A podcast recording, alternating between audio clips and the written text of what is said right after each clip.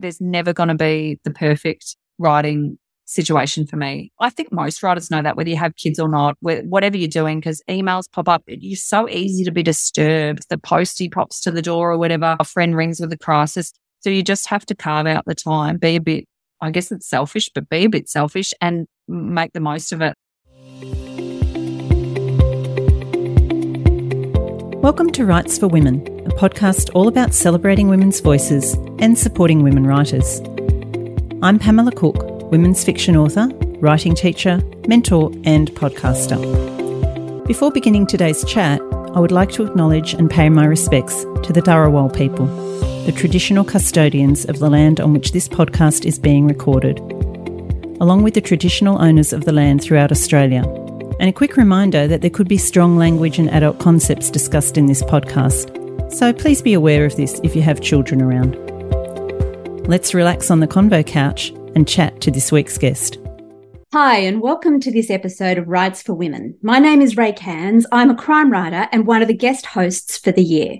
And it's my absolute pleasure to be speaking with debut author Kerryn Mayne about her crime novel, Lenny Marks Gets Away with Murder. Karen, welcome to the Convo Couch.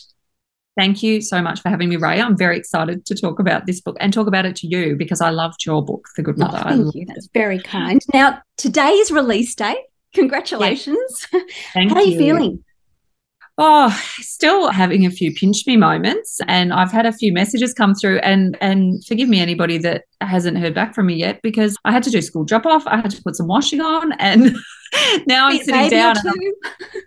Yeah, a couple of babies that demand to be fed. Apparently, release date means nothing to the under five set. So it's very exciting. And I'll be having off to meet a friend at a bookshop to see them in real life on launch day and have a champagne shortly. It's a good day. Yeah. And then home in time for school pickup.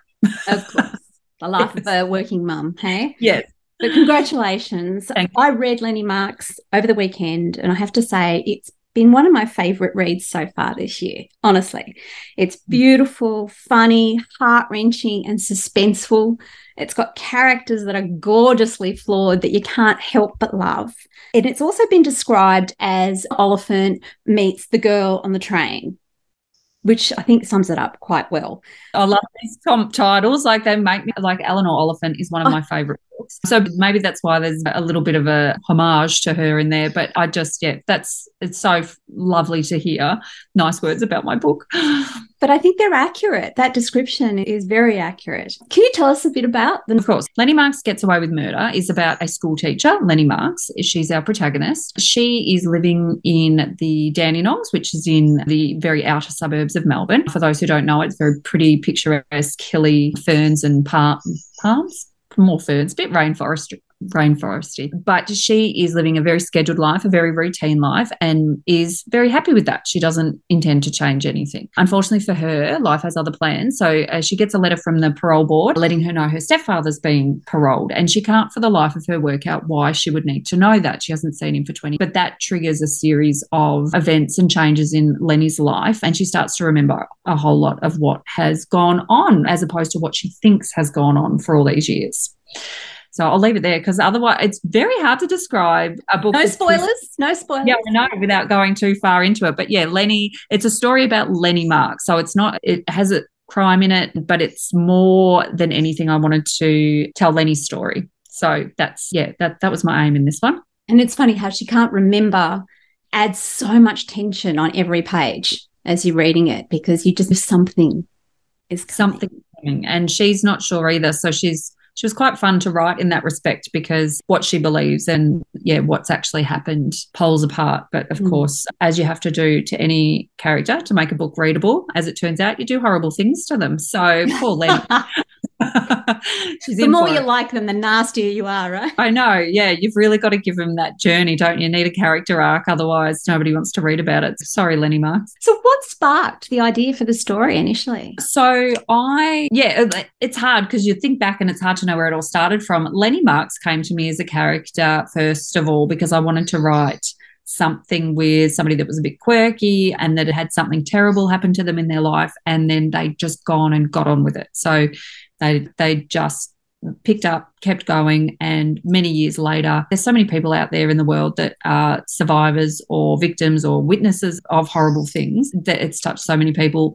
And then they just have to get on with it because what other choice do you have? So I really wanted to do a story about after the crime. And Lenny came to me with all with many of her quirks. Some of them developed over time. And yeah, I, once I started writing about it, and the book certainly looks a lot different as most books do than when I started with it, but it was all a progression of learning about her and where I wanted her to go and that sort of thing. But yeah, started writing about her, and this story just uh, spilled out. So she was definitely, it was definitely character first. Character first for this one, yes. Did you know it was going to be crime? Yeah, I think so. So my background, I'm a police officer. So I've been a detective for, been in the police force for about 16 years. I was a detective for about seven of them, and now I'm a sergeant in a very comfortable office. Although at the moment I am on parental leave, so I'm not in any office. I'm being ruled by four small children at the mm-hmm. moment. I've gone off with the fairies. Where did I go? Oh, character first. Oh, so crime in it. Because of my background, I think what occurred to me when I was writing. So I wrote back in high school and then I put it down. So I haven't written for hadn't written for years. And then we had the glorious author Sally Hepworth come along to one of our book clubs. And she asked if there was so there's three detectives in our book club. And she said can I send you guys my unpublished book which went on to be the mother-in-law because we'd love I'd love to just get your take on whether or not it's accurate. Is this the way things could happen? Because it, I think it was her first book that was crime and it was her first book that was based in Melbourne. Yes. And that's when I realized I have this knowledge that not everybody has because mm. you're along at work and you think, oh, everybody knows who delivers a death message and everybody knows what happens when your car gets broken into, the process from there because it's everything. Turns out, apparently, thankfully, most people don't know those processes, which hmm. is good because it means hopefully not everybody's car gets broken into or you get horrible knocks on the door from the police. But I knew and I went all of a sudden, okay, well, then I've got this, I've got this knowledge that I can put into writing. I did first make a police procedural with oh, this. That was one of my questions for you. Were you because it's a kind of an unusual decision to, as a police detective, not unusual, a surprising decision is a better way to, to frame it, that the police are very much on the periphery of this story. Yes. In fact, they're probably not even that smart, which I probably is a giveaway potentially with the title, but I certainly wanted to make the police not an integral part of the story. Yeah, I, but my first book, which is in the depths of this computer somewhere, is a police procedural Okay. And it's written about a female detective in the Melbourne suburb. So essentially, I wrote a story about myself, but didn't think I was writing a story about myself, but bogged it down in a whole lot of procedure and oh, I'll write a book the way things really happen. Paperwork. Like, yeah, I won't sensationalize this. So there's a hell of a lot of paperwork in my book. It didn't take off. Nobody wants to read about paperwork and coffee runs. Yeah, I know. Who would have thought? So I shelved that and and that's where Lenny came from because I'm like, what do I like to read about? I love your characters in books that are a little bit more quirky and have have that are flawed and they're not Lenny's still process driven and she still loves a routine, which is a lot like me. There's actually a few too many of Lenny's traits in me. Oh, but really? That was one of my yeah. questions for you. Is yeah. she inspired by yourself or somebody else in your life? Because she's very unique. She's a very she's unique character yeah so she's not solely me she's not solely anyone but yeah there's a lot of little things in there and, and i'm sure all authors have done this you just pinch a little something from here and shake it all together and you hope it turns out to be somebody great and look i don't know that lenny marks and i would get along but i love her See, i want her over for dinner oh, yeah. come to be I honest. know, I know. I'd have to like get Ned to drag her or something. Trick her somehow into thinking something else is going on or get her her foster mum on side and that would yes. probably get her over. But yeah, so it, it always was going to contain crime, but it's it very much changed from when I first sat down and started writing to being all crime and police procedural to being crime in the sort of periphery. Or as I heard Holly Throsby describe her book Clarke, she said it's crime adjacent. And I love that description Mm. that's actually a very so, apt description for the book. Not bad, isn't it? More about after the crime, isn't it? This book. Yeah, yeah, and it's about how you live after a pretty significant yeah. event, trauma, traumatic yeah. event in your life. Yeah, yeah, yeah. Quirky, crime adjacent, whatever you want to go with. But yeah, it was always going to be about crime, and yeah, that's where we went. So you said before that she didn't arrive fully formed, but she had quirks. So did she change a lot in the writing of the manuscript, or it was more what happened to her changed? Yeah, probably more what happened to her and the reasons they happened to her. So she was always going to be very process driven, very much happier in the school term than she was when she was on mm. school holiday break because she didn't really know what to do with herself. She always wanted to get around on her bicycle, even though I'm sure anybody that lives in that area up in Belgrave, public transport's probably not really the best way to get around. So she's got her bike. So she gets around on her bike always wanted her to have that real affinity with pop culture, but not knowing it. Like she loves Friends, but it's not because it was popular. It was because something about it warmed to her and Friends, the TV show, I should say, not yeah. Friends in general. Like it's no, you yeah. actually so you weave Friends through the story, and you also weave The Hobbit through the oh, story, oh, and The Hobbit. So yeah, and The Hobbit I love is it is so that specifically the book though not the movies because whatever they did with the movies and i'm sure they've made enough money to not worry about my opinion on these things but not like the hobbit movies but i love the book and yeah and that was all part of the dandenong setting as well because you're a little bit middle earthy up oh, there oh, yes yeah. I hadn't put that together. Okay. Because I was going to ask why the Dandenongs, and now I know. Yeah, definitely. Yeah. Yeah. And there's a little bit of a character arc with your Bilbo and your Lenny, where the, these adventures. He wants to stay home. He adventure comes to his door. Likewise with Lenny, and then off they go on these journeys. And then what's I think the the subheading or the the sort of alternative title is there and back again with the Hobbit or yeah, there and back. Okay. Or I think that's woven into the story somewhere. If anybody is a mad Hobbit Lord of the Rings fan listening to this, they'll be really annoyed. I don't know that because people are I follow a lot of Lord of the Rings and Hobbit pages now on on social media, and people are really intense about it. So I wouldn't want to get it wrong, but I'm pretty sure it's there and back again, and that kind of sums up Lenny as well. So I just yeah. kind of not only was it a comfort to her that book, but it was also a little bit yeah reminiscent of her journey as well. And then Friends is also a comfort to her because yeah. they fill her life. That yes. the show itself yeah, they fill her life. And so I don't think it's a spoiler to say. So Lenny plays Scrabble by herself, but quite often pretends she's playing against Monica because she's the one that would be the most competitive of the friends. Anybody that's watched Friends would know that. But that's how my gran would play Scrabble. So there's something I pinched from somewhere. Oh, so really? Gran, yeah, lived by herself, but she would set up the two decks of Scrabble, not with Monica. I was going to say, does she have a character on the other side? I've actually not checked. I should ask Granny if she ever named the other person, but she'd set up the couple of different tile decks. And I never knew how she did it because you'd want to rip the other hand off. Yeah. Oh, they've got the X. So I'm going to make sure I take that triple letter score. And but that's also where I got my love of Scrabble from my gran. So we'd go and she lived in a granny flat in our backyard for a while. So we'd trundle up there and probably bother the hell out of her, but she got a Scrabble game out of it most of the time. So that was also and also why one of the things Lenny does to bond with characters in the book is like the offering of the Scrabble and likewise it came to her that's very much based on yeah just a, an element of my childhood I think I just went way off track and didn't answer your question then, but there's a little. That's right. Yeah. but it's interesting to see how a book comes together and the different pieces that you steal from from real life. And I'm impossible in a cafe. I'm the most nosy person on earth. I listen to every conversation. It means I'm useless at writing in a cafe. Because There's one not far from me that you should, would be ideal to set up because when I sat there the other day, the tables were so close together. I was actually sitting next, I was closer to the person at the next table than I was to the my friend across the table from me.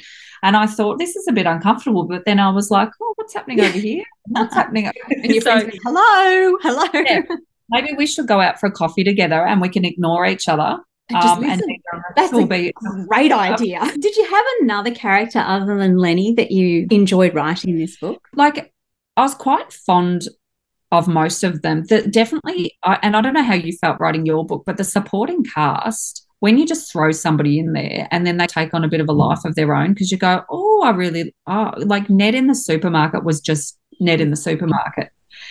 Oh, really? And then he progressed and then he progressed. I'm like, oh, I know what I'll do with him. And he was he was modeled on a friend of mine's boyfriend who was like this, mad about, you know, pop culture and memorabilia. So is my husband, by the way, like stuff in our house that I would happily sell on eBay if he wasn't looking, but I won't. He assures me it'll all be worth a fortune one day, but I'm inclined to not so much agree with that. But yeah, so that sort of thing and that sort of burly, big, but really friendly bloke who's just everybody's friend. He was really fun to write. He was a really nice character, but also Faye. I loved writing yeah, Faye. I did too. She's- and to the point where not so much because of character, but I loved her and her name so much that so we had twins six months ago. So one of my daughters is Harriet Faye because I loved the mm. name so much. I wanted to use it. So Harriet Faye, and Faye also has a couple of like her, she wears big bright t shirts all the time. And I kind of imagine her as this big bosomed woman who just would just. So Faye you know, is the foster mother. Faye is the foster mother. Yes, it's probably a bit out of context for anybody that hasn't read it. But so Faye is Lenny Mark's foster mother, and that's and you learn that very early in the story. So that's not a spoiler and not a spoiler either that it was a happy home for Lenny. So that was nice to write because, yeah, Faye's just got this big, huge heart. But her bright t shirts is very much based on my friend who is well in her 50s and cannot walk past an anime or a Disney t shirt without buying it and wearing it proudly anywhere. And I just think, I, I didn't know they made these things for adults, and they do in that size. Yeah, and she pulls it off, and I'm getting just, the feeling that anyone that enters your life is fodder for. Yeah, come on, you'd be the same, wouldn't you? You probably I am the just... same, totally, hundred percent. I, in fact, I've got to the point where I warn people. Oh, I like that about I'm you. I'm a writer.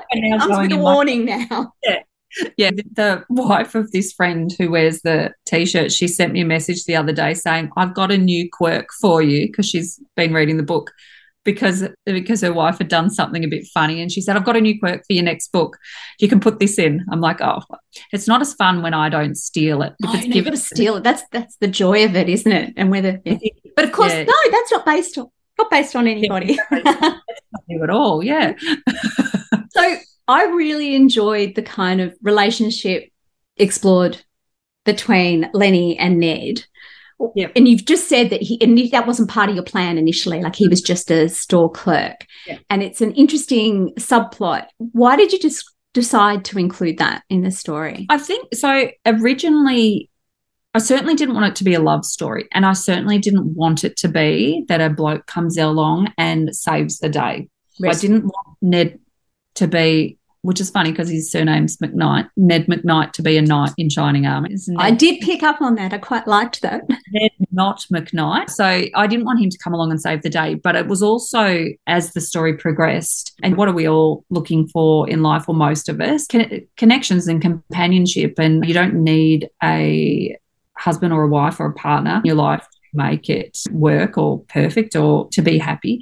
But it was something Lenny hadn't really explored. So I wanted her to have that opportunity to explore it. So yeah, that that sort of can't give spoilers so away about that either. But there was um, an opportunity to re- reveal more about her character.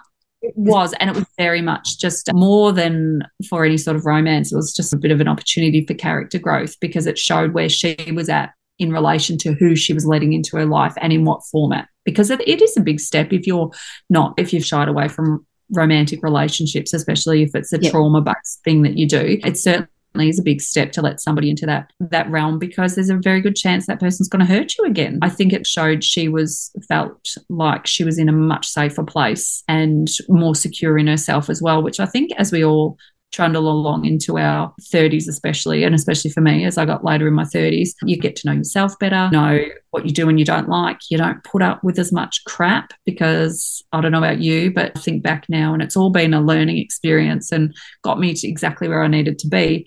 But God, I put up with some crap over the years. Yeah. Uh, yeah. As does Lenny uh, in the beginnings of the novel. And that, even that, that, that idea of wanting to befriend certain people yeah. who she thinks they are, as opposed to noticing the, the amazing people that are right near her. It's quite exactly interesting. Right. I loved that part of the story.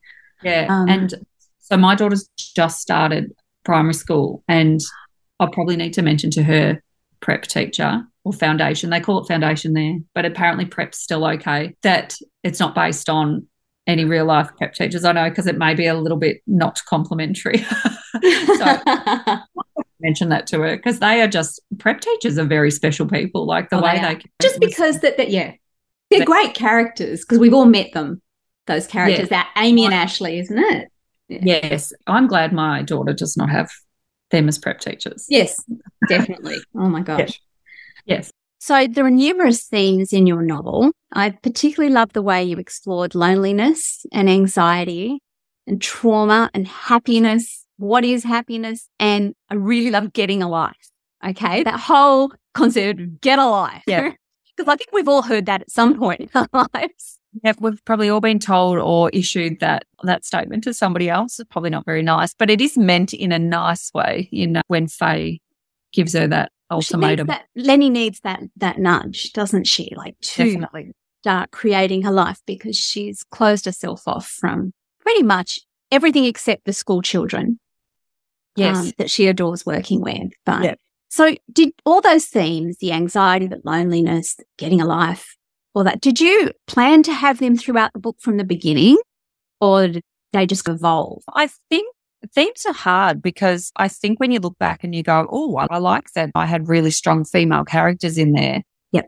I didn't necessarily set out to do that. And I think likewise with those themes, I've suffered from anxiety and take medication for it. That's helped me really well in the last few years. So it was something that I, I did intend to have in there because not only having firsthand experience with it, but also because it's not something to be ashamed of. No. There's a lot on in life and the world. And some of us just need a bit of other skills and tools to deal with that. So I definitely be that that in there, but also that she hadn't ever addressed it. So there was, she couldn't get the coping mechanisms because she wouldn't admit that there was actually something going on. Um, there's also she's of the mind that well, there's nothing wrong with me. I've always had a roof over my head and I've always been fed. Which know, is an interesting trauma response that because there's quite a few people that do respond with that. Or other people have it much worse than I do. Yeah. That kind of yeah. Which I guess is good because unfortunately there's always going to be somebody that has it worse no matter what's happened to you. So I guess in a way it's a good perspective to have, but then it's also a bit dismissive because you're you've got to look after yourself and you've got to tackle what's going on in your life. So there is because it very yeah. much halted her life that she wasn't dealing with, or parts of her life.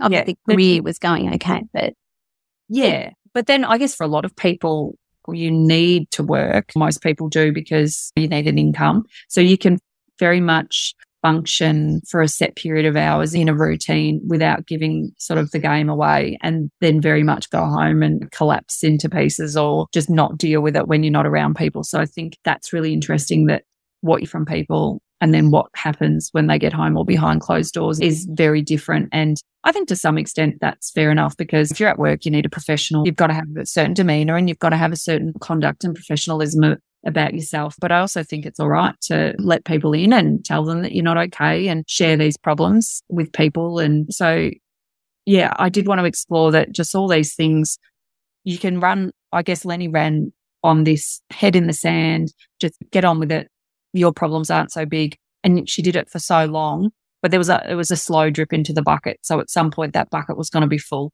and that yeah. bucket, and that bucket tipped over. And there was also a few other catalysts, obviously, with the letter from the parole board and meeting her neighbor and that sort of thing. So some other things were at play and she really was, it was coming together.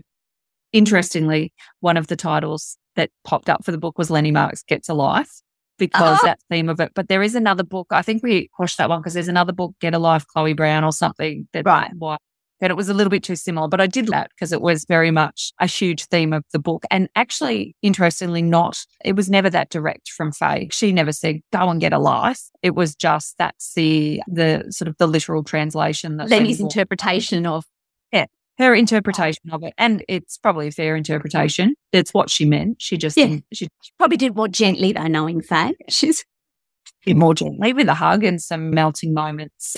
Yeah, made me hungry when I read about them. so let's move on to research. Did you do any research for this book?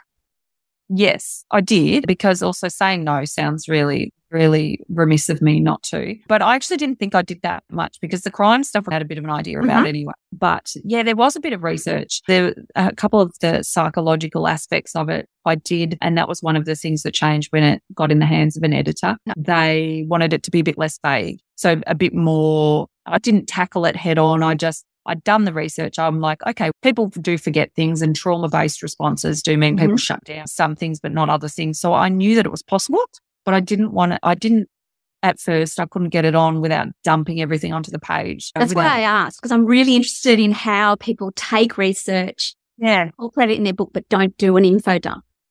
Yeah, and uh, and hopefully that's not the way it came across even in the rewrite because I think when I first did it, she had a lot more.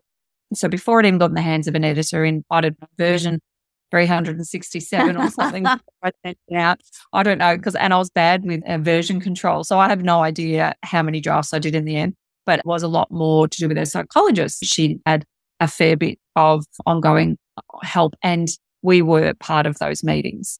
And then I decided that not only was I not a psychologist and it was going to be a bit heavy on, I didn't want to have to put it in the hands of a psychologist. And I thought it's a bit irresponsible to suggest you can have a couple of meetings and shrug that off. And then I also went, that's actually, I still felt like it was a private thing. I thought it was a behind doors thing. And it also wasn't the most important thing that helped Lenny yeah, uh, which I won't dive into, but there is something that she credits very much with taking this huge weight off her shoulders by the book. So I did do the research, so I know more about it than I put in the book.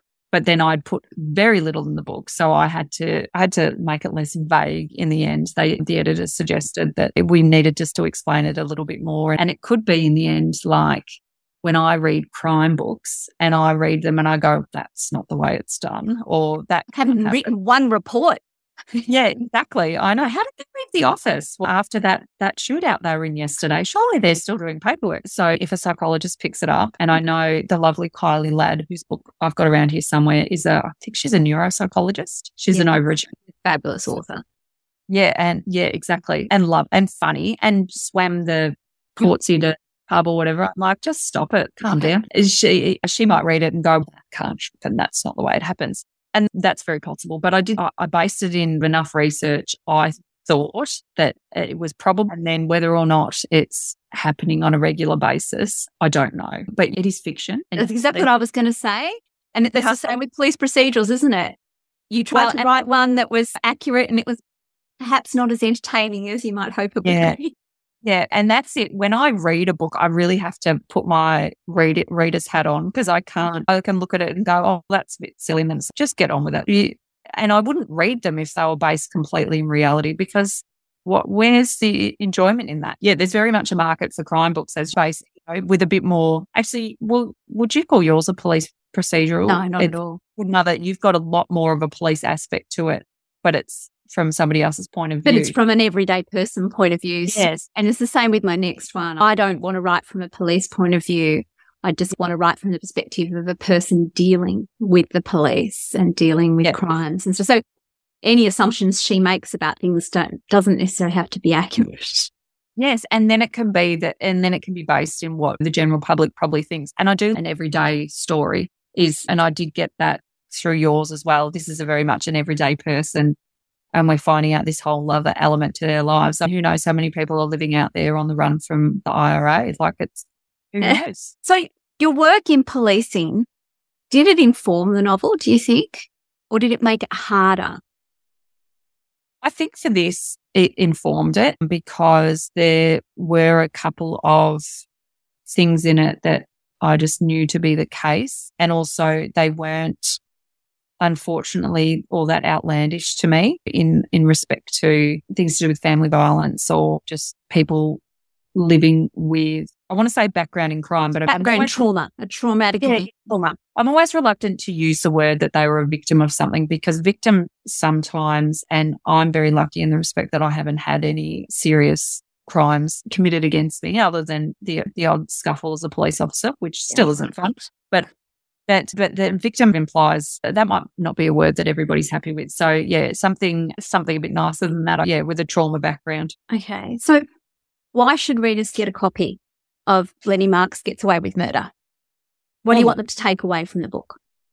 Look, it's hopefully this doesn't put anyone off. It's not a how-to guide, so. if planning on offering anyone in the future, this probably isn't going to inform it. But I think ultimately, and as you mentioned, did you mention this? Maybe somebody else told me. I don't know. I've heard so many nice things today on launch day. that it is ultimately a heartwarming book. It so it does, it's got murder in the title. So you don't usually attach heartwarming to it. I do think Lenny Marks is a character I'm going to take a long time to get over because I love her. My five year old calls, says Lenny Marks all the time as if she's a person living in my house. I think that she will, she probably go one of two ways. She'll either endear herself to you or you'll want to slap her a little bit. But I think most people will have a bit of a soft spot for Lenny Marks. So I think ultimately, yeah, if you want to read a book, and I like to walk away from a book feeling a bit better for reading it. And I think that's ultimately what this book has for readers. Yeah. Fingers crossed. Yeah, it know? does. It does. Yes.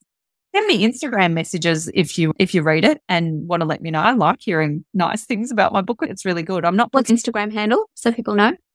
KCM Right. Okay. There we Yeah. are. So you've heard it. If you read it, tell her what you think.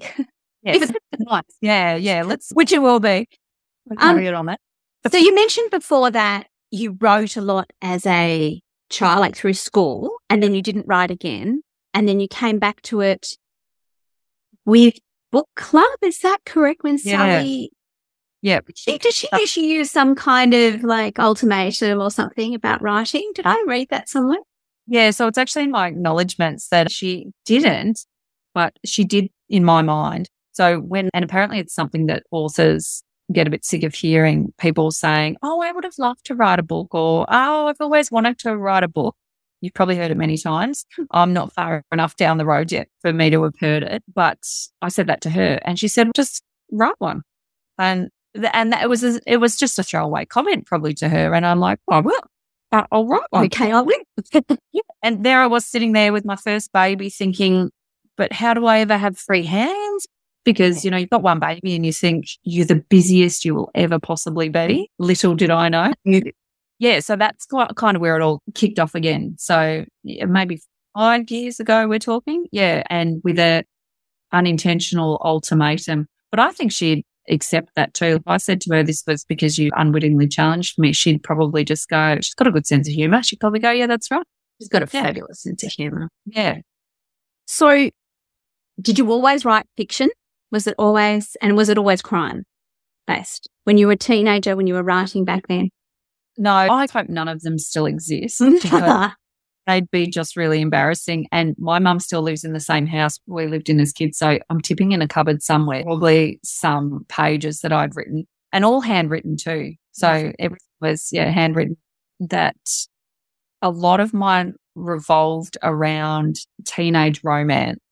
And that was probably largely because I didn't have a boyfriend and thinking about kissing a boy or getting a boyfriend was about the most amazing thing I could think of happening to me at the time. So largely things were very well based on really nice guys meeting the, the sort of the dorky bookish girl and loving them. Fun, like We've all What- written one like that. Oh, yes. Mm. So, I, and I do remember, and this is probably a really good reflection on how good it was as as a high schooler. We had there was a couple of other girls that loved writing stories, t- and we gave them to our friends to read, and they judged them in a couple of ways. And one was like best story. I don't know what the other ones were, but there was definitely a best, and there was definitely a longest. Mine only won longest. Needed an editor. You needed someone to slash and burn a couple thousand words. I did. I needed a good editor. Obviously, I could rabbit on about teenagers making out very well, despite having no first-hand knowledge of that. That goes back Oh. to that um, observation thing again. Doesn't it? I know, just stealing other people's story. It's all a bit creepy, isn't it? Just watching it.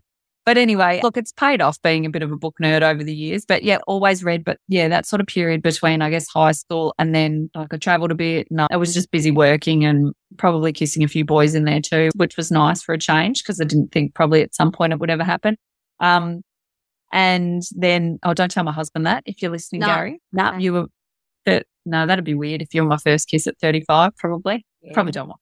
Yeah. that- I think he can accept it, maybe. well, yeah, just did other things and then got back to it. But I've always read, I've always devoured books. I guess all those years in the meantime, just studying unwittingly. Yes, Yeah. not realizing you were doing it, which is, yeah, big part of what reading, doesn't it? Um, so tell us about your journey to publication. You wrote the initial draft or the, however many versions of the initial draft. Then what happened?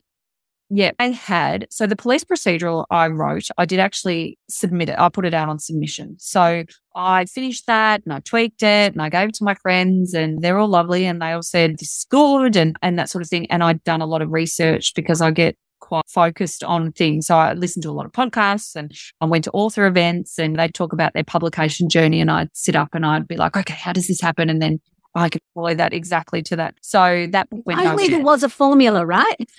exactly right. I know. Finally, you just yeah. And it is a weird industry like that, just to get off track, where it is so subjective that the day Penguin came back to me and said, We want Lenny Marks and this is our offer. I got a rejection from a agent on the same day for the same book. It, it, yeah. Yeah, you've just got to put your faith in that. If it falls into the right hands and somebody loves it, then you just you're off and running. So yeah, I learned a lot about as much as I laugh about the police procedural. That's essentially an autobiography. Although she was a much better police officer than me, she solved everything, um, everything, and did her paperwork on time. But yeah, so that um, taught me everything about the submission or a lot about the submissions process. So I was submitting to agents overseas largely. And then I did a couple of the open calls for manuscripts for, I think Affirm Press still does one and a couple of Australian based ones. And as well as a couple of competitions like the Premier's published manuscript one in Victoria. I think that's what it's called. Anyway, all essentially a big a, a, big no. I got a couple of manuscript requests, so I understood that process. Then that you send it on your manuscript, and that was all really thrilling. So I think my query probably read a lot more entertaining than my book. Say this because one day somebody might say, "We want to read that. We're going to pick it up and publish yeah. it," and I've told everybody how boring it is. Um, it's a great, it's a great read. Great, uh, great read. It's the best, best you'll ever read. Police procedural wise. Robotham talks about how the greatest ever Australian novel is in the bottom drawer of in, and everyone keeps wanting to publish it. And he's like, no, it, while it stays there, it's the greatest ever novel. and is what I've got. That's my first book, greatest ever, but it's in the drawer. And then I, so then I wrote Lenny Polishing and the lovely Sally Hepworth again. Honestly, is not only a very good writer and funny as well. She is so generous with her time and she has been so lovely to me. And I'll stop gushing about her, but she's just a very nice person. But so is the book community. I found I, I was going to say, uh, I think the writing community is quite extraordinary in Australia and you're, especially in crime. But people are just generous, oh, aren't they? And with yeah. their time, like that's times yep. at a premium, and people are helping.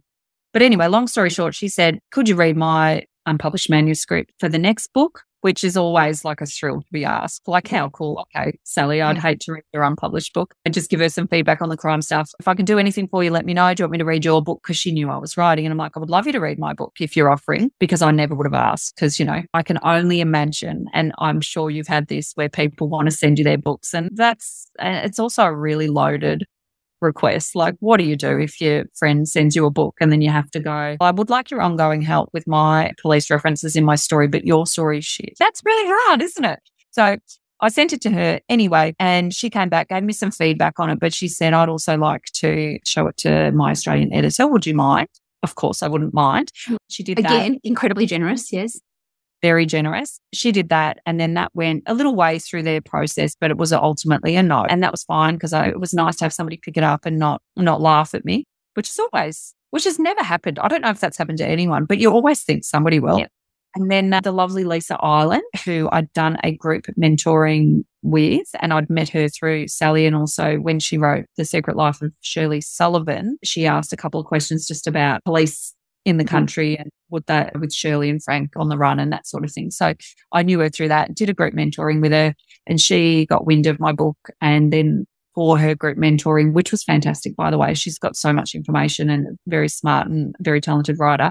Yeah. She said, Would, can I send my your book to my editor. Who says no to that, honestly? Yeah. Can I send your manuscript on to my editor at Penguin in case they want to publish it? Oh, no, yeah. please don't stop. So she hmm. sent it to the lovely Bev Cousins at Penguin and she came back to me a bit later and said, We love your book and we're taking it through our acquisitions meeting. And I thought, oh, it's still going to fall apart here. There's so many books out there.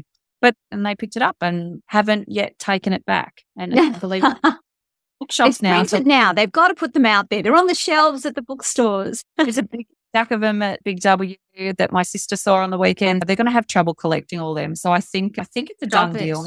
Stop Great. teaching yeah, but that so that's that's the road. So it was a little bit unconventional, but I it, I was very lucky it fell into the right hands. But then it was also there was a bit of work behind the luck as well. Yeah, I think that's often the case. There is a lot of you've got to do the rewriting, you've got to take on the feedback you get, and you've got to be able to prove you can do that as yeah. well. On yeah. that note, how did you find the editing process once you were in house at Penguin? I'm sure some people like it, but I liked it because I think I work in an occupation where things are quite, you come across different jobs all the time out on the road and that sort of thing there is a process you apply to things. So there, there's sort of an overlay of this is what you do and this is how you do it. And so that to me was editing. This is what we want you to do to this. And I'm like, great, guidance, direction, that's all I need. And I was quite happy to do it. I was lucky in the way that there wasn't a huge structural edit to it. There was a slightly different ending and a whole character that I took out. And so unwove that plot because obviously yep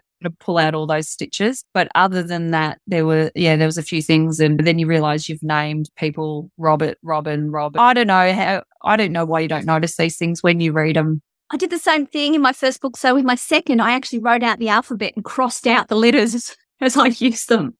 I just did that the other day. I needed a name. I went through all the letters and I had five letters left. And I'm like, what, what do I like? Starting with a W or a V or an X? Like Xavier. Xavier needs a Xavier in it. So yes, it, just those sort of things. And it's so funny that in rewriting and rewriting, which is why it's so good to get somebody else's eyes on it. You miss those things. You Robert, you Rob, you Robin, or repeat of words, like the repetition and not for artistic effect. I think, how did I not see this when I read this 47 yeah. times? Yeah. Astonishing, isn't it? When it gets pointed out to you, that stuff. Exactly. During the whole process, what was the biggest kind of curveball you were sent?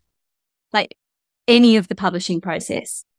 A bad curveball or a good curveball? Oh, just something that you really had to, it challenged you. You had to work on it. Oh, actually, probably in the first round of editing because the character that I took out, it created a different twist at the end of the story. So mm-hmm. that was probably the first curveball in that they loved it. They were happy they'd picked up the book. So it wasn't a revise and rewrite and send back in and hope for the best because then you'd cut out anything they wanted, I would imagine. Yeah. Like you'd just the bits change any name you wanted. So there was probably that taking that character out. And that that was when I, I don't know if Lisa Ireland knows that after doing her group mentoring course, I've taken on board that she'll be my mentor for life. So I still email her and Not a bad uh, mentor to have, that one. I know extra things. And she still replies to me, bless her. But like the mentoring, the actual group has run out, but I'm still, I'm still using it. She should have charged so much more for that course. And she said, look, you know, sometimes you've got to trust that a good editor. And I'm like, yeah, you know what? You're right. And she knows what she's talking about. It's not her first rodeo like it is mine. Chopped it out. And I think the book's all the better for it. Oh, the other curveball probably was the title because it wasn't originally named this. And I didn't like this title. Right. I love it now. And I'm so glad it's named that because I think it's a real attention grabber. You want to set it apart. But at the time, I just thought, oh, this sounds terrible. A police officer writing about somebody getting away with murder. People are going to think I'm giving away secrets or my, what if my bosses get wind of it and they think, oh gosh, she's, what has she done here? Written a manual. Look, I don't know how to get away with murder, firstly. Let me qualify that. And that's not the end of things I've ever worked on. And I've never worked at the homicide squad. They certainly know a lot more about it than me. It's also fiction. Yeah, again. But yeah, I love the title. But yeah, I it didn't took a second round. So I said no. And then she came back to me a while later after we'd settled on an in between title, which I think was the all the Lenny Marks and the Almost Truth or the Almost Truths of Lenny Marks, which was very similar to my original title. And then came back and said, look, we just think it lacks a bit of punch. So we're going back to this title. What do you think? Can we go with it? And I was so heavily pregnant with things. And, and that I, in my acknowledgements, I refer to her metaphorically bludgeoning me. And it was in respect to the title. She, she apologized for bludgeoning me metaphorically, but I'm glad she did. And I really think it, yeah, I think it packs a punch. It is interesting as a writer when you're handing over your baby, your it is then becomes a collaborative process, doesn't it? Yep. And it's that's what you don't necessarily realize when you first get into writing. I certainly didn't that, that it's a collaborative thing. Yeah. I wanted to ask you so I've seen on your socials that you had baby in your arms and you were typing away. So are you working on a second novel? I am definitely working on a second novel, which thank God for TV for the older ones. I was going to say, how on earth do you do it? Four kids under five. But look, it's just been such a good. There's a story like in me that wants to spill out too, because I did have a little bit of a break because I wasn't the end of my twin pregnancy. I wasn't super well. I had really high blood pressure and a few complications going on. So I just couldn't do anything. Like I was just useless because in my head, I'm like, I'll be on maternity leave already.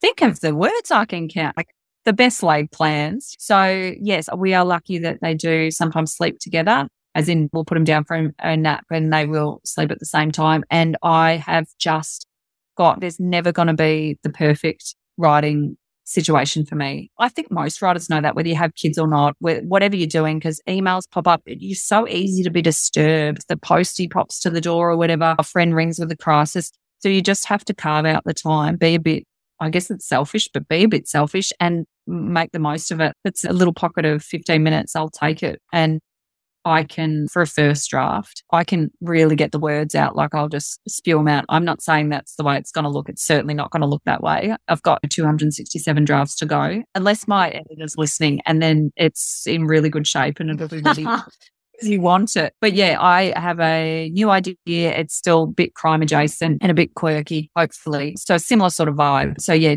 but it's not a sequel either. So hopefully I can create another character that even I like as much as Lenny Marks because that's that's challenge. Important. But I'm sure you're up to it. It'd be remiss of me not to not ask two of Pam's favourite questions for writers. Sure. So, firstly, what is at the heart of your writing? What is at the heart of my writing? Oh, that's a good question. I would say people and connections. Uh, I really enjoy learning about people and where they come from, what they how they got to where they were, why they are doing the things they're doing. And so I really like reading books about that and I like writing about that. Okay.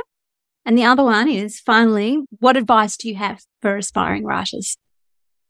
I I love giving advice, even if I'm not qualified to give it. So I'll give it in just about any topic you like, whether it be something I know about or not. I've always got two cents to throw in. I would hate, I'm certainly no expert. I've written a book. I'm very lucky that it's fallen into all the right hands. All I would say is keep writing because the difference between, like I said, on the same day, Penguin said, we'll take it. An agent said, we've sent your email straight to the delete box. It's all really subjective. Yeah. So just keep reading, keep writing. And the best thing you can do is finish your book because yep. otherwise there, there's nothing there to even try and submit out in the world. That's my best advice. Okay. I so enjoyed chatting with you, Kerryn. Thanks for sharing so much with us. Huge congratulations on Lenny Marks Gets Away with Murder. And I can't wait to meet the character of book two when it comes out. Oh, thank you. Thank you so much. I'm looking forward to your book too as well. I will be picking that up as soon as I can get my hands on it. April 5th. I'm dying to know. But thank you. It was a, I really did enjoy talking to you. Thank you, Rae. I appreciate it.